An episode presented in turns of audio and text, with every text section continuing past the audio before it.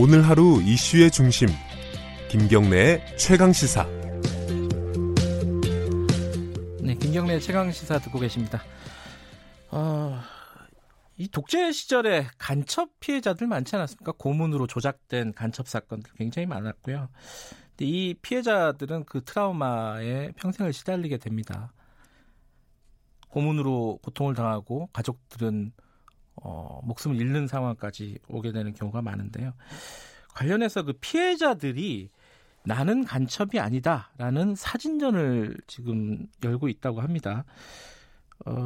사진으로 관련된 트라우마를 좀 치유하는 과정이라고 하는데요.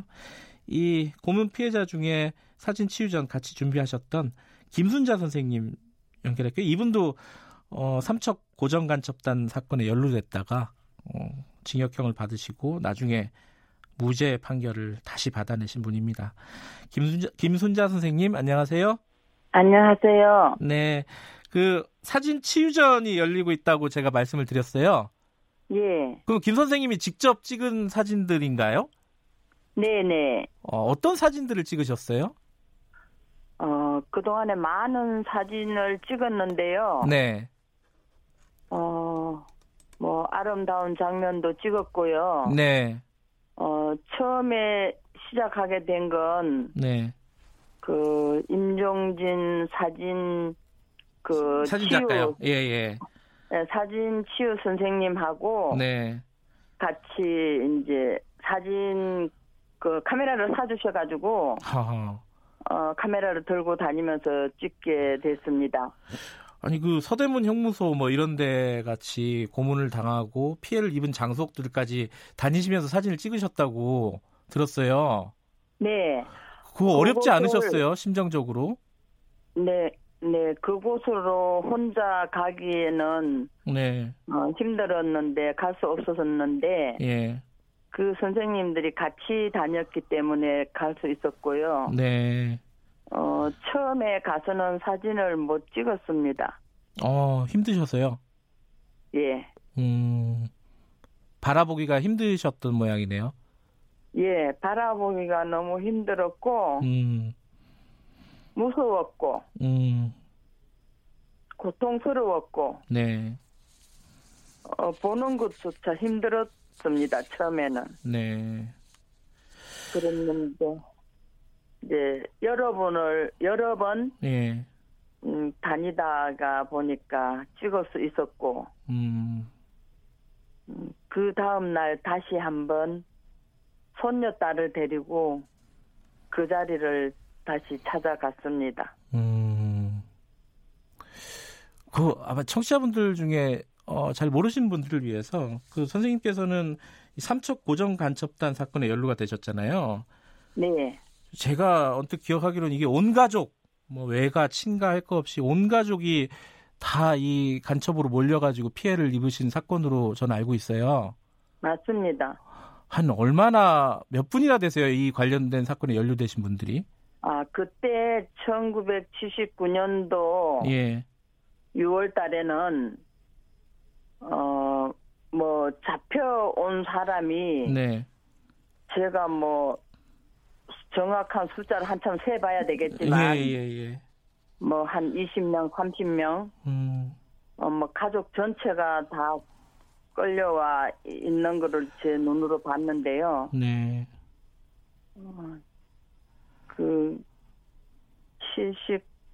그러니까 진애갑니다. 나한테는 진애가고, 예, 아버지에게는 애가고, 아버지, 네, 어머니 집이니까. 네. 그렇게 해서 두 집안이 실제 형을 살은 사람이 12명이에요. 아이고.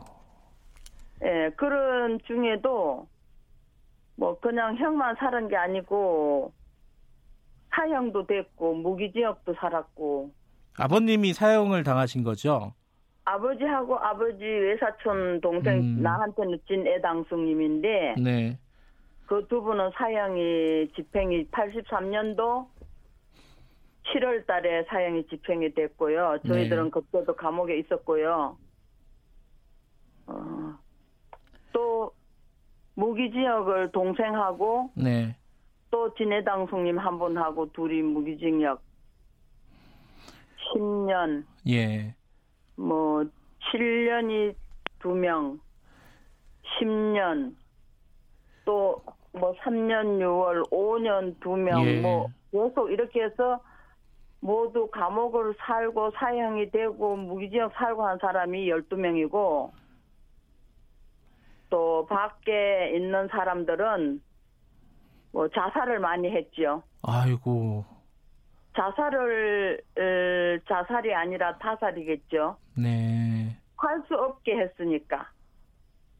감옥에서도 살 수 없겠지만 바깥에 감옥 안에 안 들어온 사람도 살 수 없게 만들었으니까.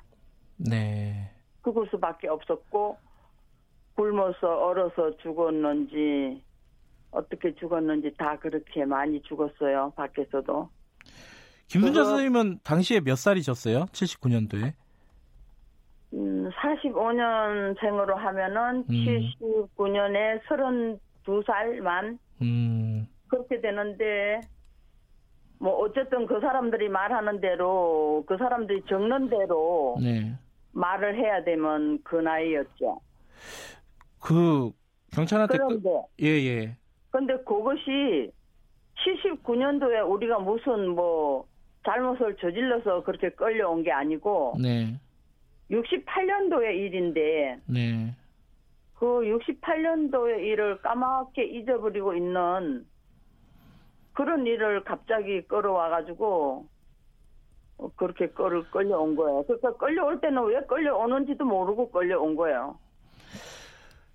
당시에 이제 가족분들 고문당하시고 선생님들도 직접 그 고통을 겪으시고 이 공간을 사진을 찍고 이러니까 조금 마음이 나아지시든가요? 어떻습니까? 치유가 좀 되셨습니까?